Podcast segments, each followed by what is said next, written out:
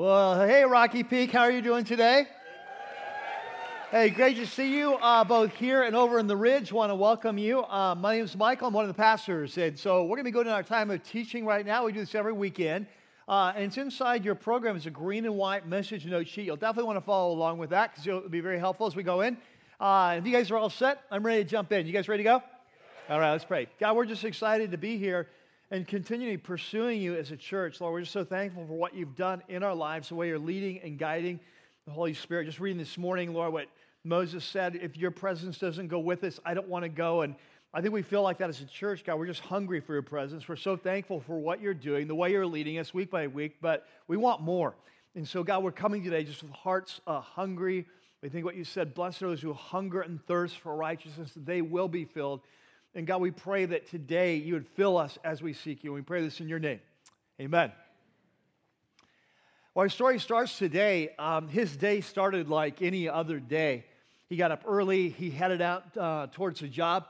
And uh, there was nothing in his life at this point, there was nothing in his experience that would suggest this day would be any different than any other day. But what he didn't know is that this day was destined to change his life forever. And there is really no way he could have seen this coming. There's no one anyone could have seen hit this coming. But about midday, it's about noon, and uh, all of a sudden he sees his brother coming from a distance, and uh, his brother says, Hey, something's happened. We need to have a family meeting. And uh, dad says, Everyone needs to be there. And so he leaves his, his, uh, his job, he leaves what he's doing, kind of ties up some loose ends, heads in towards the, uh, the house. And when he gets there, sure enough, all his brothers are there, his family there, his dad's there. But what shocks him the most is the man in the middle of the circle, a man that he never thought he would see in his whole life. And it just sends both excitement, fear, and anticipation all through him at the same time, wondering what is going to happen on this day. Well, today we are continuing the series that we've been in uh, the last couple months.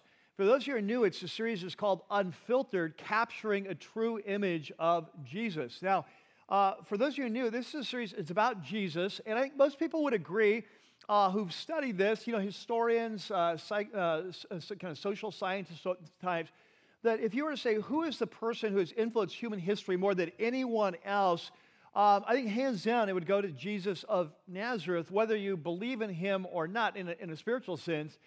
Um, but the irony is, what we've been unpacking in this series is that uh, though that's the case here in Western culture, with each passing year, we actually know less and less about Jesus. So the end result is we all have this natural tendency to recreate Jesus in our own image based on what we've been taught, what we've learned, uh, images we've had from our past, kind of cultural images, cultural trends. So, our goal in this series is really to go back in time and to capture what I'm calling an unfiltered image of Jesus, to go back and look at one of the most important early documents that, that describes the teaching, the, the life of Jesus. Uh, we call it the Gospel of Matthew, and to unpack that and see if we can get a more accurate view of who Jesus is and then, therefore, what it means to follow him. And so, uh, if you've been in this series, last week we came to chapter three of Matthew's gospel. And if you have your Bible, if your apps, I encourage you to open it up, whether it's here or over in the ridge. Um, and, and, so, uh, we're going to turn to the middle of the chapter. And let me just set it up. There in your note sheet, there's a section called uh, The Baptism of Jesus, the Place of Anointing. And so, today we're going to come to one of the most important events in the life of Jesus. It's really the event that's going to launch his whole ministry, public ministry. He's going to move him from private to public. And for those of us who are like longtime Christ followers today, if you consider yourself a longtime Christ follower, you're fairly familiar with the story of Jesus. This is going to be one of those events we're going to have to definitely work to take some filters off of. It's one of those times where, as longtime Christ followers, we often miss the obvious, and what we've learned before often gets in the way. And so it's going to be an exciting time. I mean, by the time we get done today, we're going to have a clearer picture of who Jesus is, why he came, and what it means to follow him. So, uh, what, what's going to happen? If you were here last week, we left, um, we, we left the scene where um, Matthew has introduced us to one of the key characters in the whole story of the human race. Uh, character we often tend to overlook, but a man named John uh, the Baptist. So, he's, he's a man who comes, he, he stands between sort of the two worlds of the, the Old Testament, law and prophets, and the New World, the kingdom of God. And, uh, and God has chosen him to prepare the way for the coming of the kingdom of the heavens. Um, and so this is this kingdom of God that's about to break into time and space. And so John, as you know, he's, he's gone out into the wilderness and Dre did a great job last week. A lot of symbolism here. He's going to call the nation back to the wilderness where their story began. He's going to call them back to meet with God where God first revealed himself. And he's going to call them back not just to the wilderness, but to the Jordan River. And think of this this is where the story of Israel began when they crossed over the Jordan right by Jericho and into the promised land. So he's going to call them back to the wilderness to meet with God. We don't know exactly where John was baptized, but baptizing. We believe it was very near Jericho. We'll see that uh, today. And uh, so he's calling them back to kind of do a do over. As a nation, they've rejected God, they've kind of been far from God. Let's go back to where it all began and let's get ready for the coming of the new kingdom.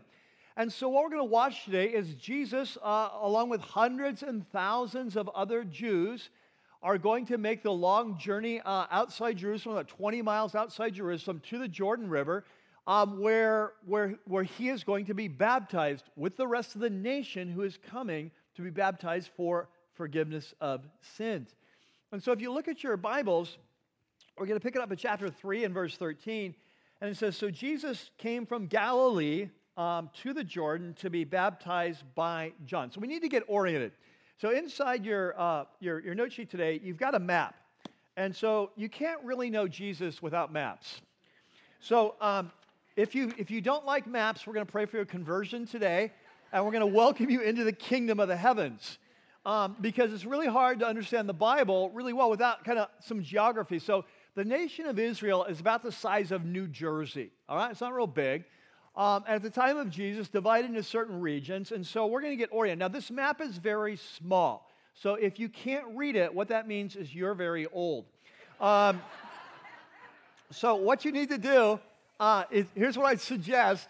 Uh, I think I've alienated about half. So uh, what, what you need to do is, is what you if you cannot read this, which it is a challenge, it's very small, take a picture with your phone and then expand it. All right. So so here's what we're going to find the Sea of Galilee. It's at the top. Do you see that? Sea of Galilee? Everyone got that?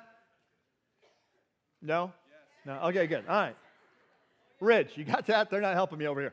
All right, so, okay, Sea of Galilee. Um, you see at the top, notice at the top of the Sea of Galilee on the northwest corner, there is a city called Capernaum. You see that?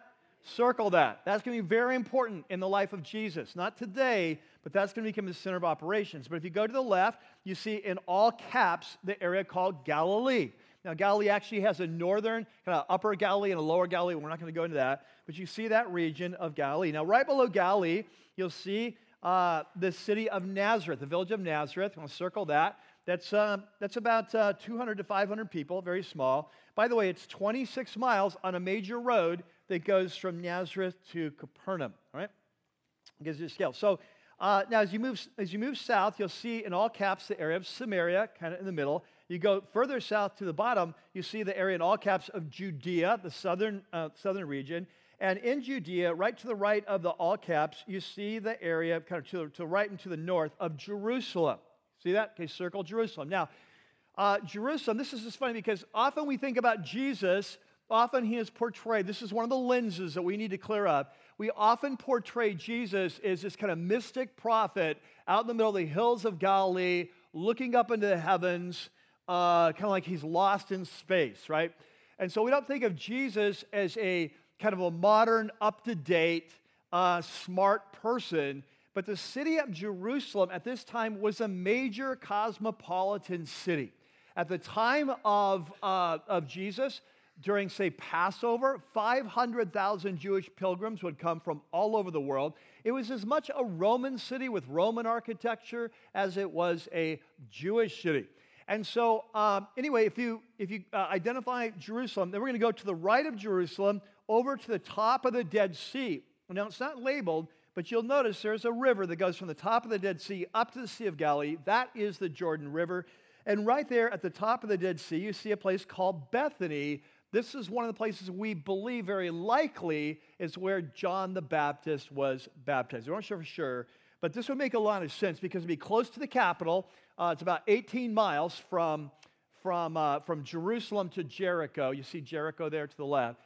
Uh, and this is where the nation of Israel started their journey in the wilderness, crossing the Jordan at Jericho. And so, so John's calling the nation back to the wilderness to meet with God back to the Jordan. We're going to cross the Jordan in baptism again uh, to prepare for the coming of the kingdom. Now, so that's the stages set. So Jesus today is going to make this journey, several day journey, from Nazareth in the north in Galilee down to the Jordan River. Now, one of the questions we have to ask today, and today we're going to ask a lot of questions. Um, and even though this passage we're covering is very short, I'm going to talk a long time. So, um, so if, you, if, if you're looking forward to getting practical, just hold your horses. You're going to have to get smarter today. All right, so here we go. Uh, so the first question I want to ask is how well does Jesus know John at this point? And it's a really interesting question. Um, here's what we know. Uh, here's what we can say for sure. Uh, we know that Jesus and John were related. Uh, their parents, uh, their mothers were related. Elizabeth and Mary were. we don't know what the relationship was, but they, they're related. We also know that John was the son of a priest. Now, you may not know this, but at the time of Jesus, there were 24 divisions of priests. And they would serve, each division would go to Jerusalem to serve in the temple two weeks a year. So that means that John grew up with a dad who two weeks a year was going to serve at the temple. Um, and so, being from a priestly family, we can safely assume, probably assume, that John went to Jerusalem on a regular basis growing up that uh, to celebrate at least the three great pilgrim feasts, of which Passover was uh, one of the most important in the spring every year. We also know that Jesus, according to Luke 2, we'll look at later, we know that Jesus would travel to Jerusalem every year uh, for Passover, for the seven, seven or eight day feast of Passover, um, with his family. And so it would, I think it's fair to assume that since they're related, since they're in Jerusalem at least a week together every year, they probably grew up knowing each other. I think it's very likely that Elizabeth, his mother, had told John the story about when Jesus, when, when Mary first came and they and the baby leapt in her womb and that sort of thing. Those are probably fair assumptions. So I think what we can assume is that very likely that they did know each other. So that when they came, when Jesus came to be baptized this day, they probably recognized each other. They probably had a little bit of history. Um, once, and then it's interesting though, from John's gospel, it seems clear that, that uh, John the Baptist did not know that Jesus was the Messiah until the event of this day is going to happen. So, so when he comes, he knows Jesus. Uh, we're going to be clear he's going to have some connection with Jesus. He's got an opinion about Jesus we're going to see, but we don't know exactly um, what's going to happen. So let's do a little bit more reading at the speed of light. Okay, so in verse 13, so Jesus comes from Galilee uh, to the Jordan to be baptized, and John tries to deter him, saying, I need to be baptized by you. Uh, notice if there's any baptizing here, we need to do it vice versa. Um, and uh, but Jesus pushes back and he says, um, "Hey, no, it is. Uh, let it be so for now, because it's proper. It's right to do this to fulfill all righteousness." Now, I want you to circle that phrase fulfill all righteousness. And I want to remind you what we've seen in Matthew. This theme of fulfillment is huge in Matthew, right? It's what we've seen all the way through. That what is Matthew's claim is that Jesus is fulfilling the story of Israel. That everything in the early story, the chapters of the story of Israel, is going to be leading up to the intro to this great character, the hero of the story, Jesus of Nazareth, who's going to fulfill the story and bring it to its close he is the fulfillment of the ancient prophecies of Messiah. We've seen that all the way through. So, this is very significant language. Jesus walks out into the water. He sees John. John says, What are you doing? This doesn't feel right to me. He doesn't know he's a Messiah yet, but they have enough relationship to where he's like, This doesn't feel right. Like we should be doing this opposite way, but Jesus says, Don't trust me in this. There is a reason for this. This is a fulfill. I am fulfilling the story. Right? Now, here's the next question that I want to ask. The next question is why is Jesus getting baptized? And what does he think is about to happen as he walks in the water? That's really interesting because we know this is a baptism of repentance. So, why is Jesus coming to be baptized? And secondly, what does he think is about to happen. when he is baptized. So, for this, we need to do a long sidebar. And we need to talk about Jesus. And we need to talk what do we know about Jesus up to this point? And this is going to challenge some of you. It is going to blow some of your minds. It's going to make some of you uncomfortable. That's my job. So, uh, here we go. So, what do we know about Jesus? Well, we know number one, we've studied the early chapters of Matthew, right? So, we know that Jesus was born of a virgin, supernatural conception. We know the angel, we know the, the wise men, we know the whole stuff, right? So, we, we know that. Um, but Matthew stops the story when he's two or three years old that we haven't seen anything uh, since him. Okay, so we, that's something. From Mark's gospel, what do we know? We know from Mark's gospel that Jesus grew up uh, in the home of a blue collar worker. His father was in Greek a tekton, in Greek, uh, which is where we get our word architect from. He's a tekton, which means a construction worker. In Israel, that means most likely more construction in terms of stone masonry than carpentry because there's hardly any wood in Rome, very little wood going on, building going on, well, a lot of stone.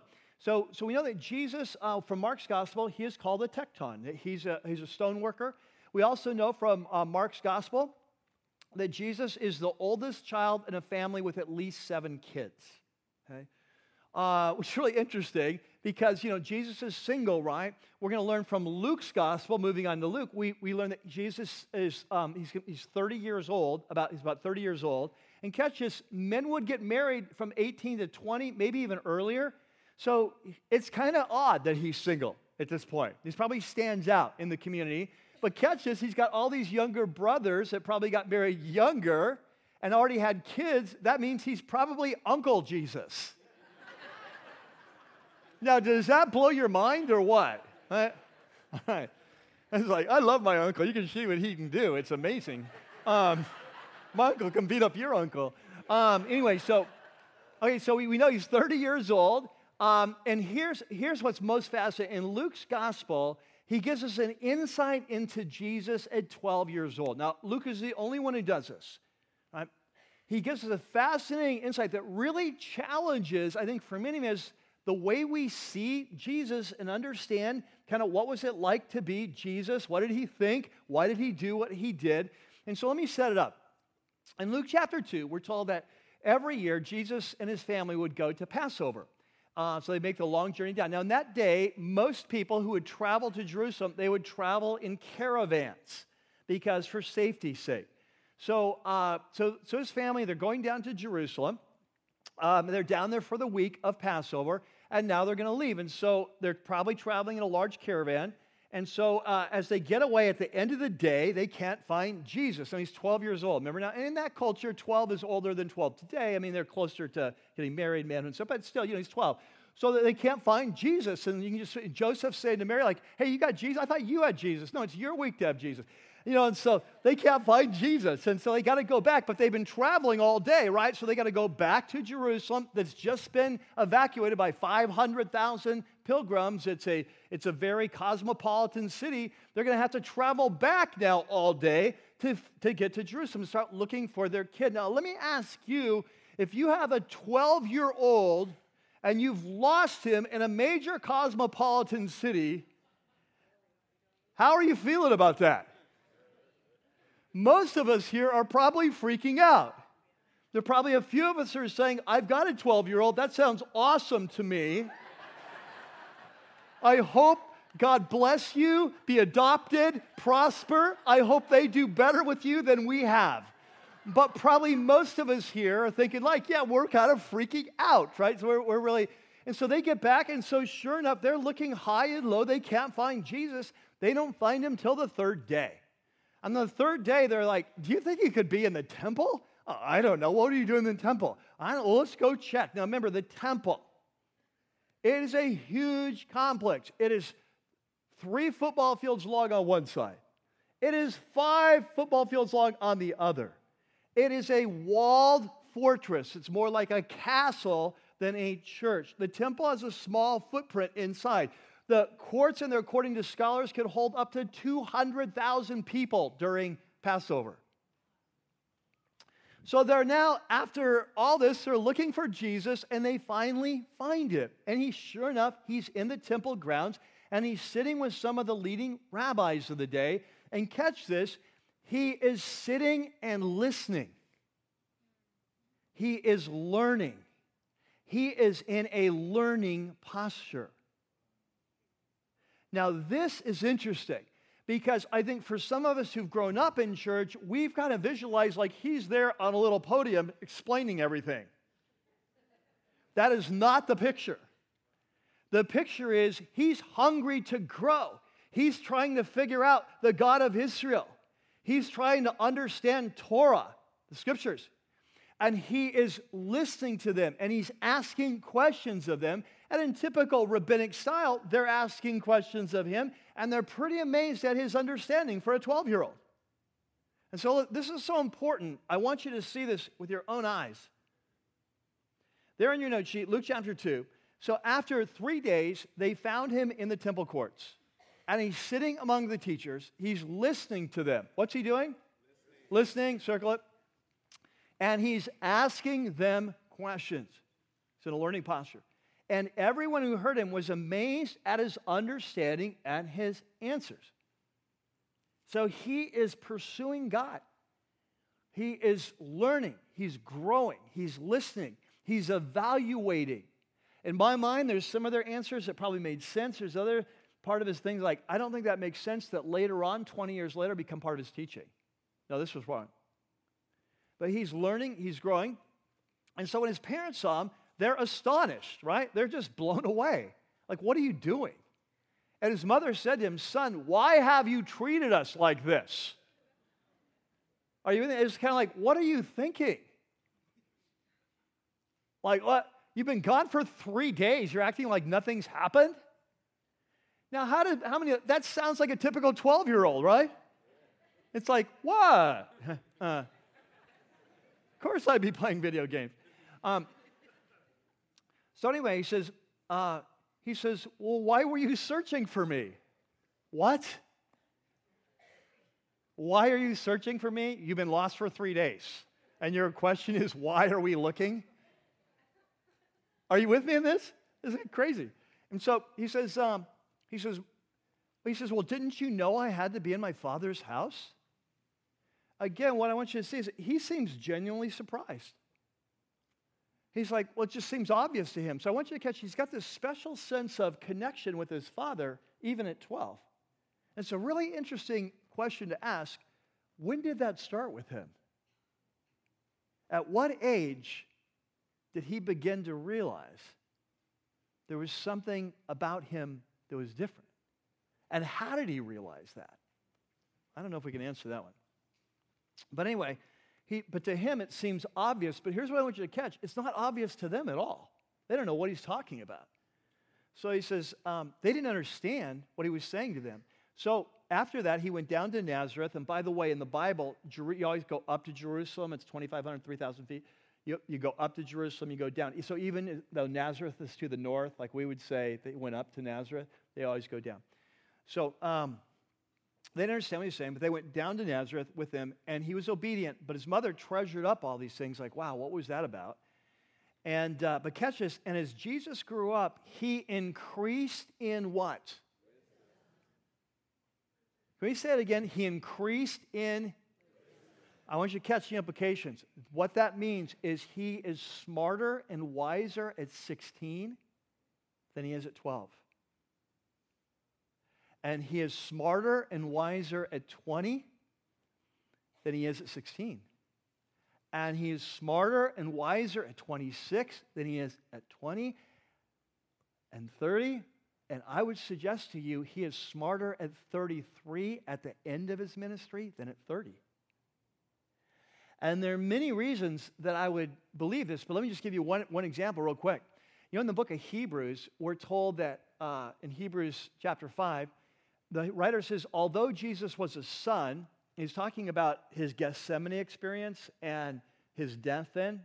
And he says, although Jesus was a son, he catches, he learned obedience from the things that he suffered. And once he was, quote, perfect or mature, he became a source of eternal salvation to all those who obey him. So, what, what the writer of Hebrews is saying is that through this final test that he went through in Gethsemane and the cross, this was the final stage of his maturation, his growing in obedience. So, just to be clear on this, we're not saying that he had sinned before this, but there was, there's a difference between innocence and perfection, maturity, and that he is growing and learning up to the very end. Now, this challenges our view of Jesus and what it means to be like. This is where some, some filters need to come off.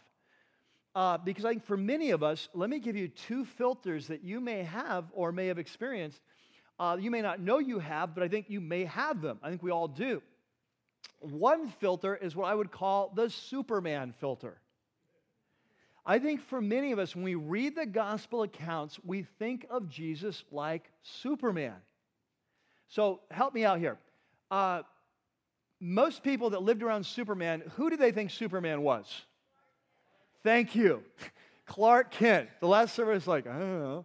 Uh, it's like, hello, read your comics, uh, watch a movie, you know. Um, anyway, so yeah, Clark Kent, right? So if you're around Superman most of the time, you think he's Clark Kent. Now, as the audience watching the show, we know he's really Superman, but for people in his world, they don't know that. They think he's Clark Kent. And so, what does Clark Kent do? He goes around and he always pretends like he's really not Superman. He pretends he's normal. In fact, he pretends he's less than normal. He pretends he's weak. He pretends he's clumsy. He pretends he's a nerd, thus the glasses. Uh, he, yeah, uh, he, right, he's always pretending to not be who he is. And then every once in a while, when a crisis emerges, what does he do? He goes into the local phone booth. Right? He strips off super fast his clothes, revealing the S, and now we see the real person. But the people out there, they don't know he's the real person. They think he's a different person. What I suggest to you is many of us, when we read the Gospels, we look at Jesus like Superman. He's really God, but he's kind of God in a bod. So he looks normal, but he's really not. And he kind of goes through life acting normal, acting like he's hungry, acting like he's confused, acting this way. But really, when the chips are down, he's, he pulls off his rabbi's deal, he calms the sea, and is like, whoa, and Jesus of Nazareth is really Christos, you know? And so, uh, so that's how we look at him he's right. And so I want you to think of the logic of this, like the implications. What this means is we often would see, like, if Jesus is born, he's just been born, he's laying in the manger, he's a mess, right? He's like laying there going like, oh man, the next two years are gonna be so boring. I have got to act normal, right? Okay, when do I, when do I, yep, diaper time, here we go.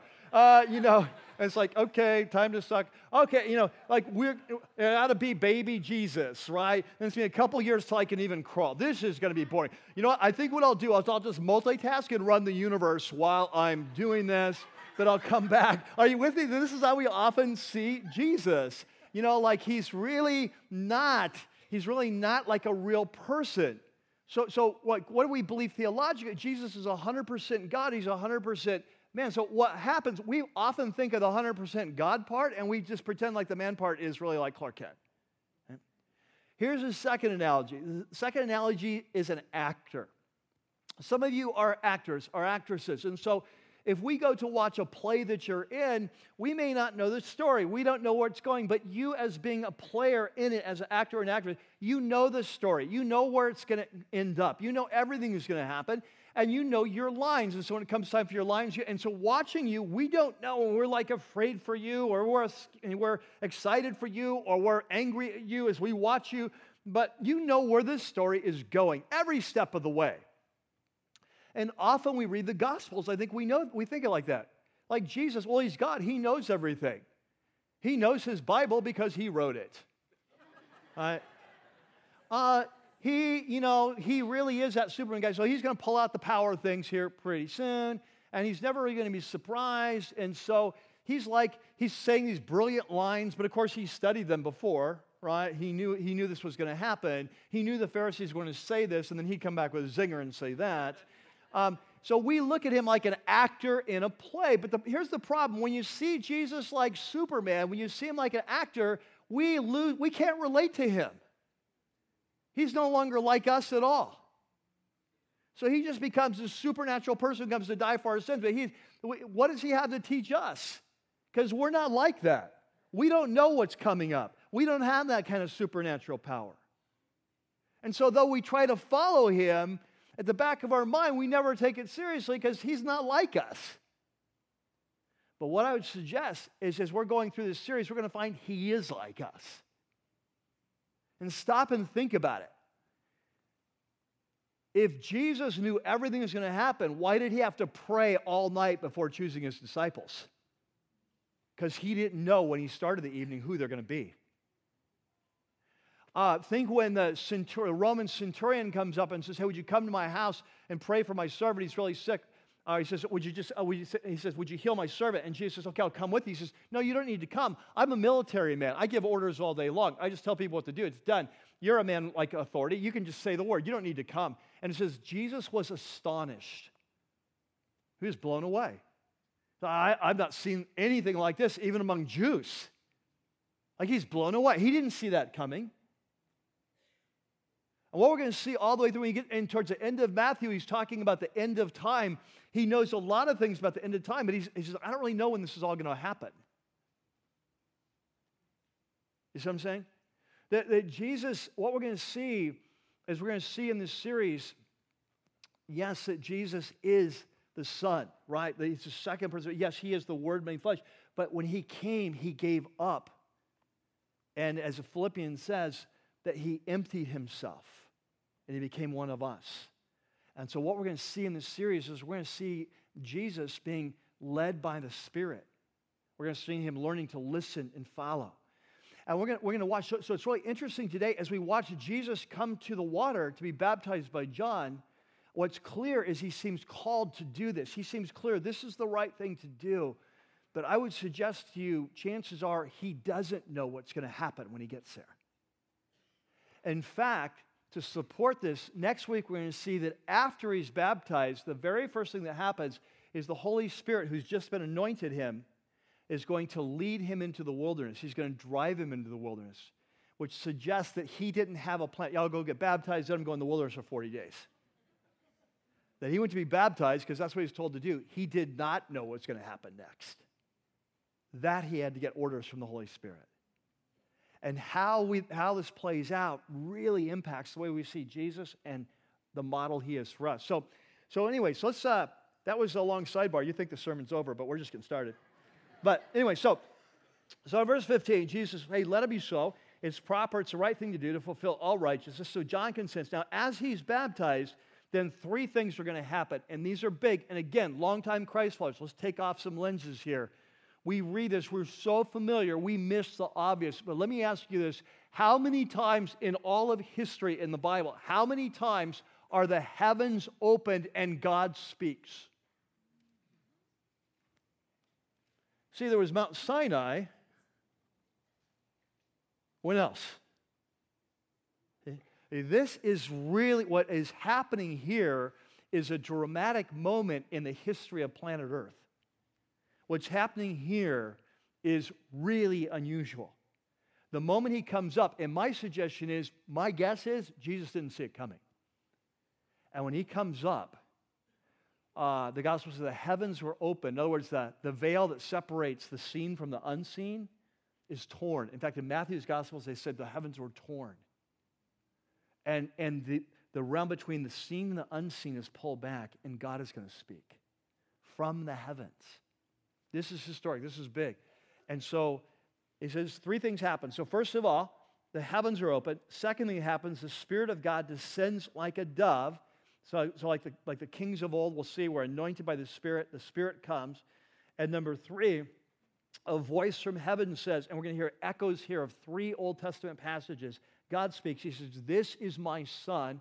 Um, uh, or in other, uh, other gospels, you are my son, uh, whom I love, and with him I am well pleased.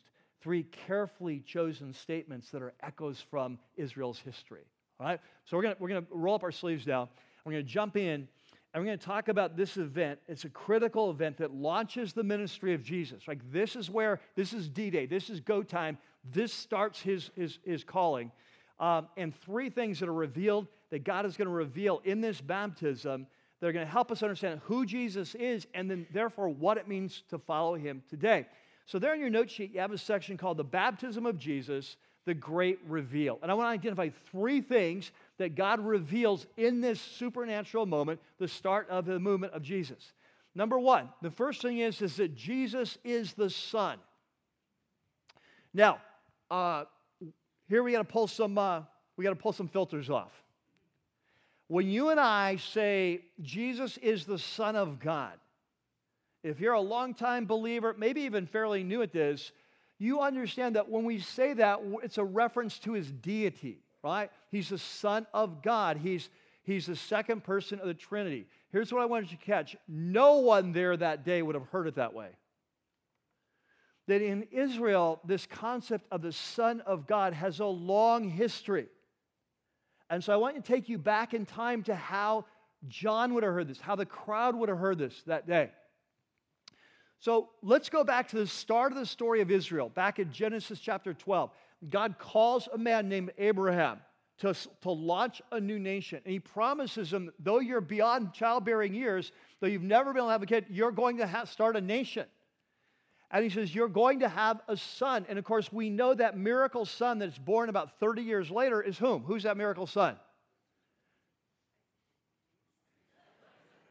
Hello?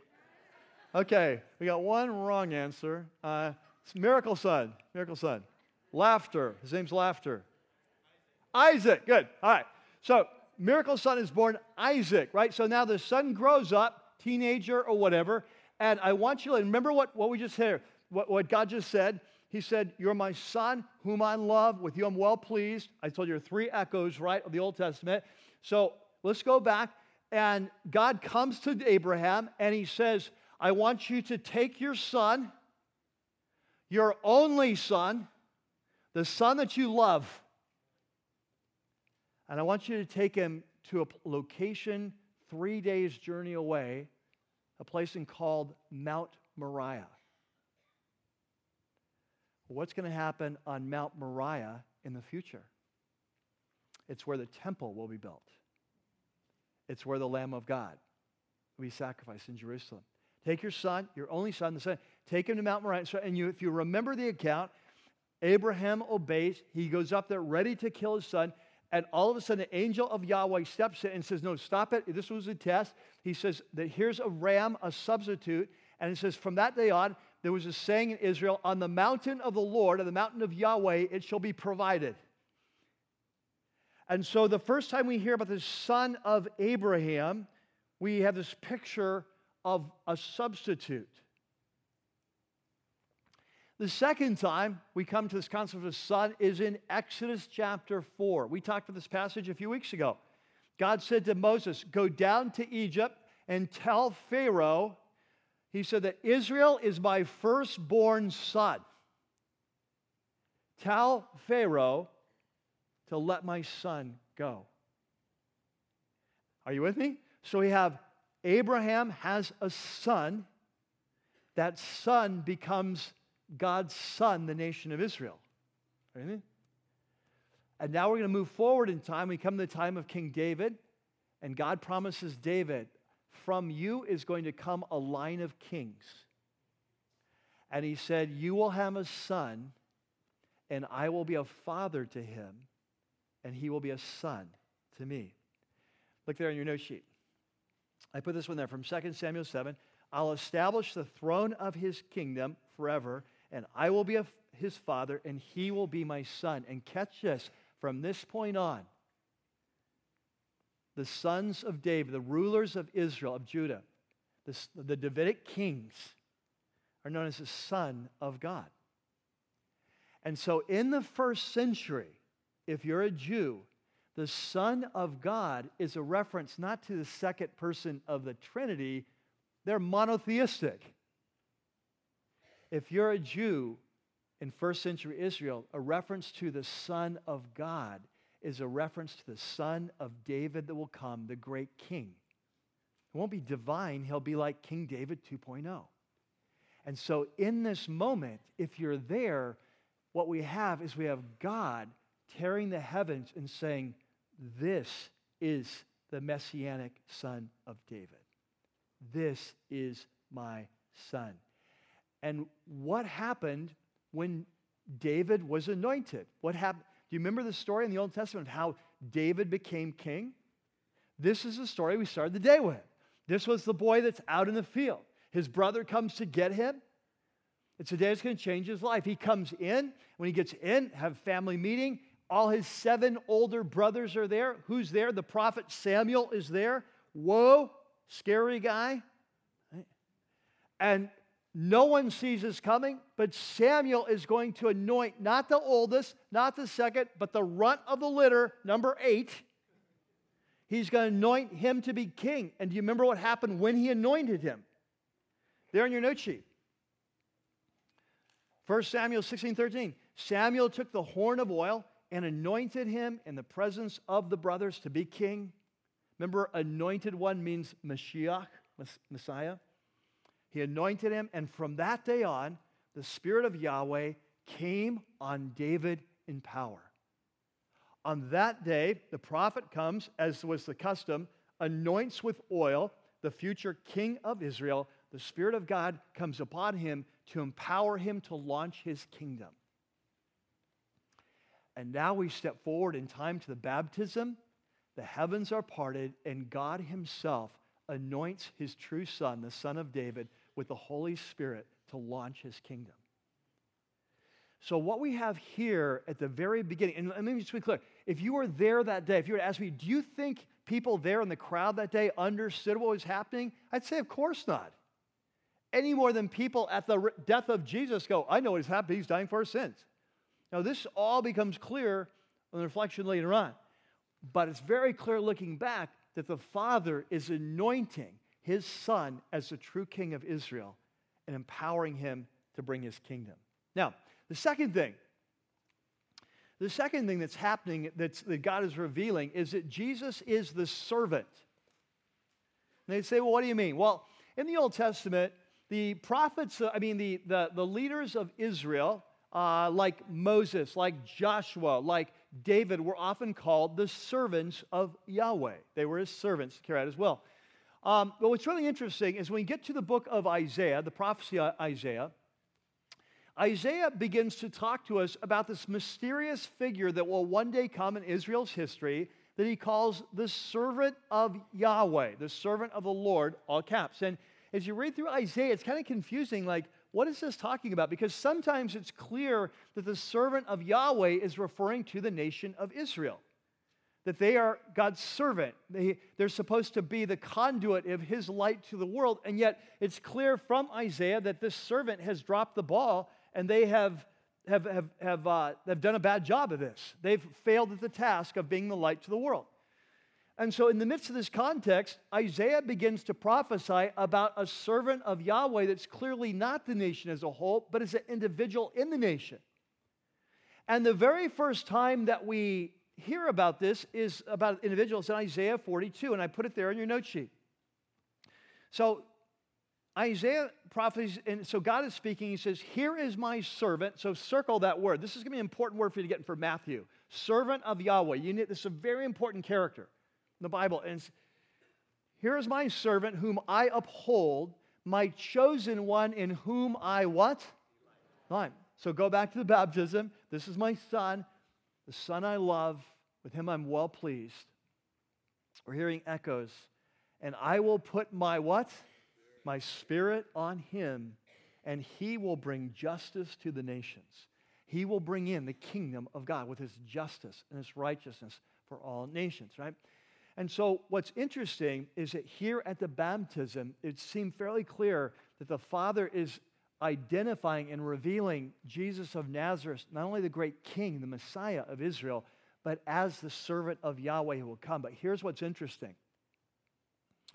As you follow on in Isaiah of what we learn about the servant of Yahweh, you're going to get to a very famous passage at the end of chapter 52 and all of 53.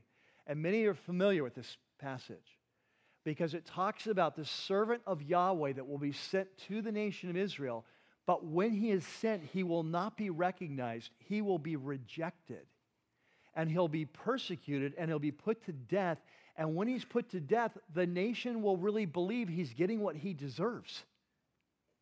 And yet the irony is is that he is dying for the sins of the nation. And so this gives insight then. Remember, we asked the question why is Jesus going to be baptized for repentance of sins? Why is he doing that? Why is he stepping out into the waters?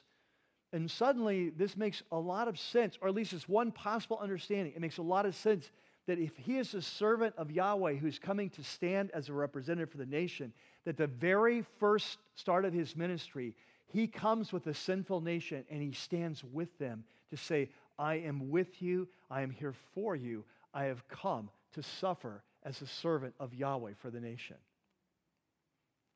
And this is powerful.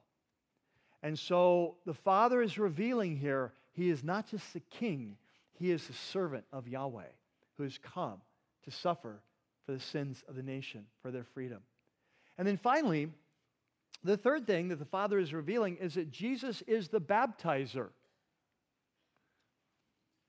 And so for this, we need to go back a few verses to chapter 3 and verse 11. Let's go back there. So we looked at this last week. So, um, you know, people were coming to John and trying to find out who John was, John the Baptist. What are you doing? Why are you doing it? Why are you baptized? He says, I baptize you with water for repentance, but after me comes one who is more powerful than I, whose sandals I'm not worthy to carry. In other words, I'm not worthy to be a slave. And he will baptize you with what?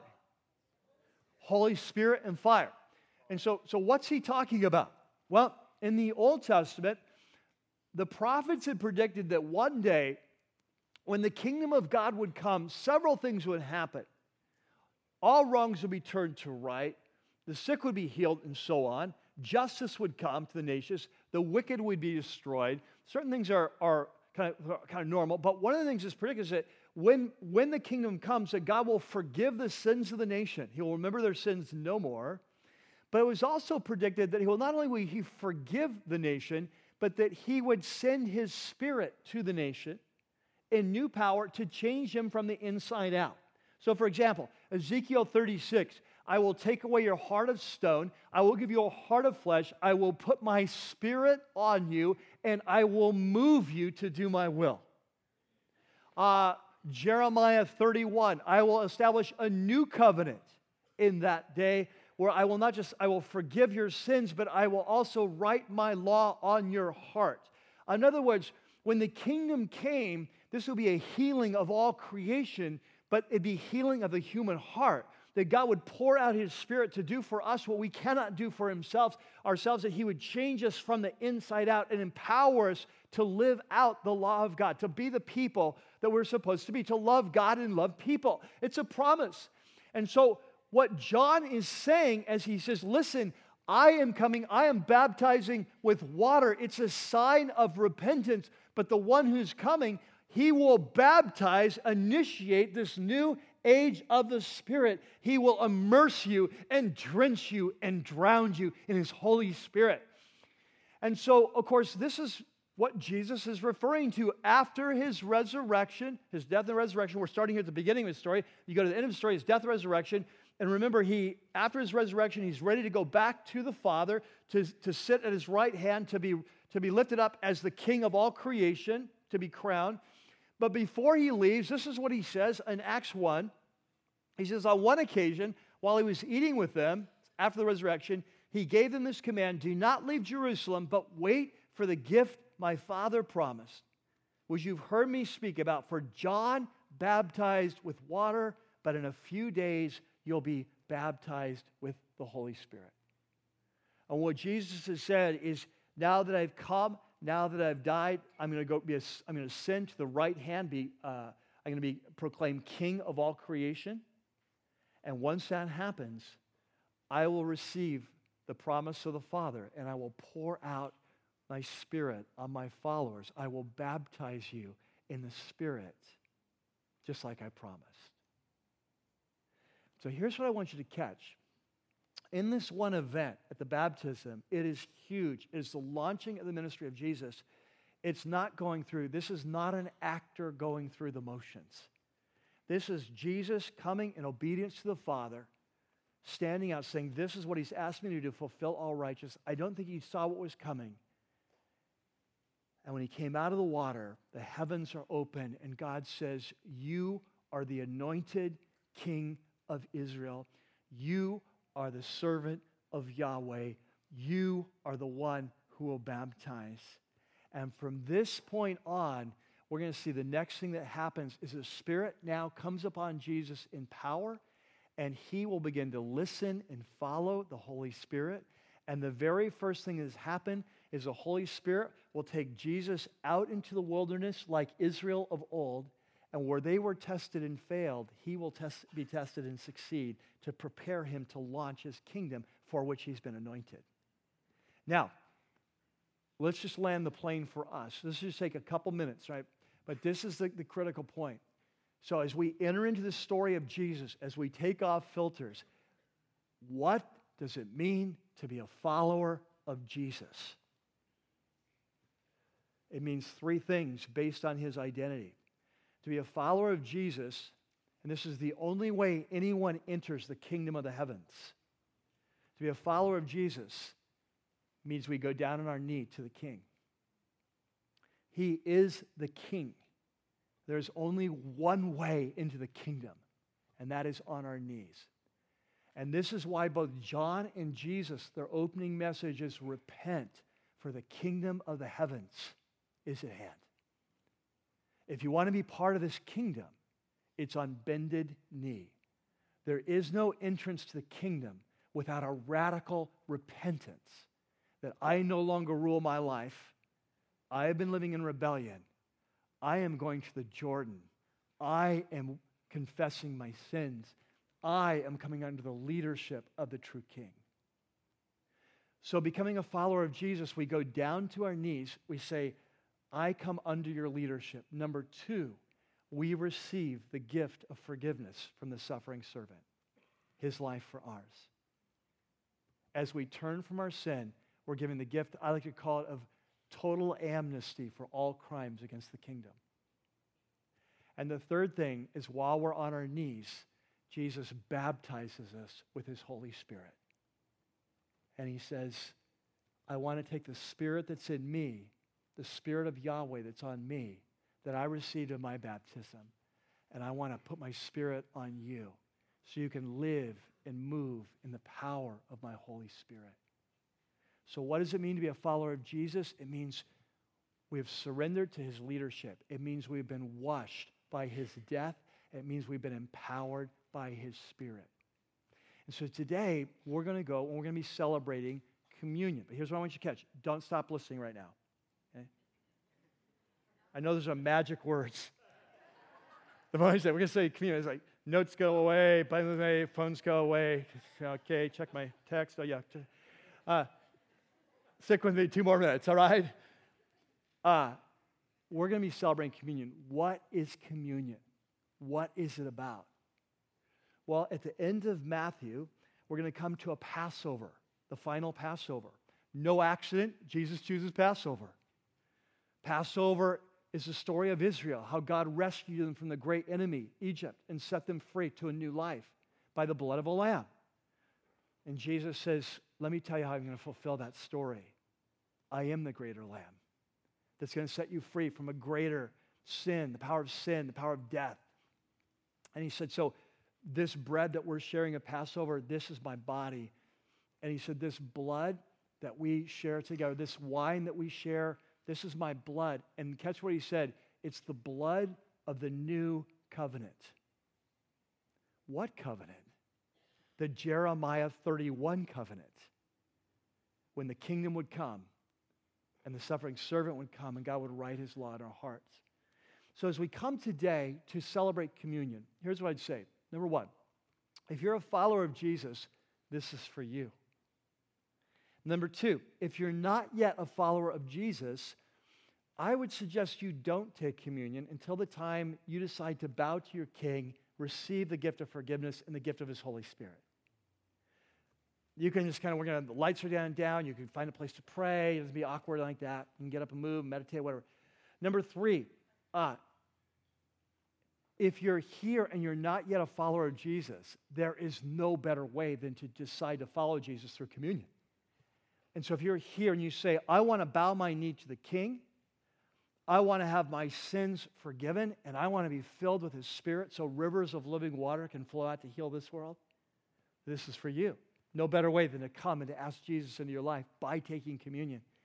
And the last thing I'd say to those of us who are Christ followers here, if you're here and you claim to be a follower of Jesus, but you've not been letting him rule as king, and you've not been listening and following the spirit that you've been baptized with, I got to tell you that right here now, you are living at odds with yourself. You are at war with your true self. And there's no better way to get back on track than to come to this table and to remind yourself of who you are and to receive that forgiveness and bow the knee and to ask Him to fill you with His Spirit again that you may listen and follow. Let's pray together. Father, we just thank you so much for this time where we can come and just kind of peel back the layers and look at the story of Israel and see how you have been the fulfillment. That in this one event, that you are the greater son who would be our substitute, the son that is loved, the son of Abraham. That you are the greater son, the son of Israel, the suffering servant who will die for us. That you are the greater son of David who's come to reign. That the story of Israel has been leading up to your story. And here in this one event, you're revealed as the Son of God, as the suffering servant, and as the great baptizer. And so we pray, God, as we come and worship you now, that you'd meet with us in a powerful way. We pray this in Jesus' name. Amen. When you stand with me, we're going to be going into a time of worship around the room, our communion tables. As you feel led, you can move to one that's closest to you. I believe in the name of Jesus and so many names. In John, he says, In the beginning was the Word. The Word was with God. The Word was God. All things were made by him. Without him, nothing was made that was made. And the Word became flesh and dwelt among us. We saw his glory. He is the Word of God. He is God in the flesh. That's his name. And today we've seen that his name is the Son of God, the great King of Israel that was promised the ruler of creation. We've seen that his name is the servant of the Lord, of Yahweh, who's come to die. We've seen that his name is the baptizer. One of the names of Jesus is our older brother. It's a name we often don't talk about, but Paul says in Romans 8 that, that we were all predestined to be conformed to his image, that he might be the firstborn among many brothers. In the book of Hebrews, the writer to the Hebrews said that since the children have flesh and blood, that he too became one of us, and he is not ashamed to call us brothers. And what we're going to see in this series is that, that Jesus was a lot more like us than we often think. That he's going to grow, he's going to learn, he's going to listen, he's going to follow. And next week, we're going to watch as he models for us how to listen and follow the Holy Spirit as he goes into the wilderness, like Israel of old after the Exodus, to be tested by God. But whereas they failed, he's going to succeed. But it's interesting because I really believe this. When he went, he didn't know how long he would be there. He didn't know how long the test would be. When the test came, he didn't know what they were coming like, just like we don't. And so we're going to spend two weeks on the temptation of Jesus because we're going to get some great insights into who he is, what it means to follow him. But here's what I want you to catch. The, one of the reasons he came, according to 1 John, was to destroy the works of the evil one. And he came to do spiritual warfare on, on our behalf so that we could do warfare and win. He came to be tempted and win so that we would have the power to be tempted and win. And so I hope you can be with us next week as we go with Jesus out into the wilderness like Israel of old to be prepared for his ministry. We're going to see what we can learn from him about what it looks like to win in times of trial, in times of temptation. Amen? So after the service, um, both here and over in the ridge, we always have prayer to my right, your left. If you would need prayer about anything today, I encourage you to go over. There's people with badges over there, easy identifiable. They would love to hear what you're going through and pray with you. Until next week, may the Lord bless you, may this be a week where you listen and follow as our older brother is teaching us to do. Amen? God bless you guys.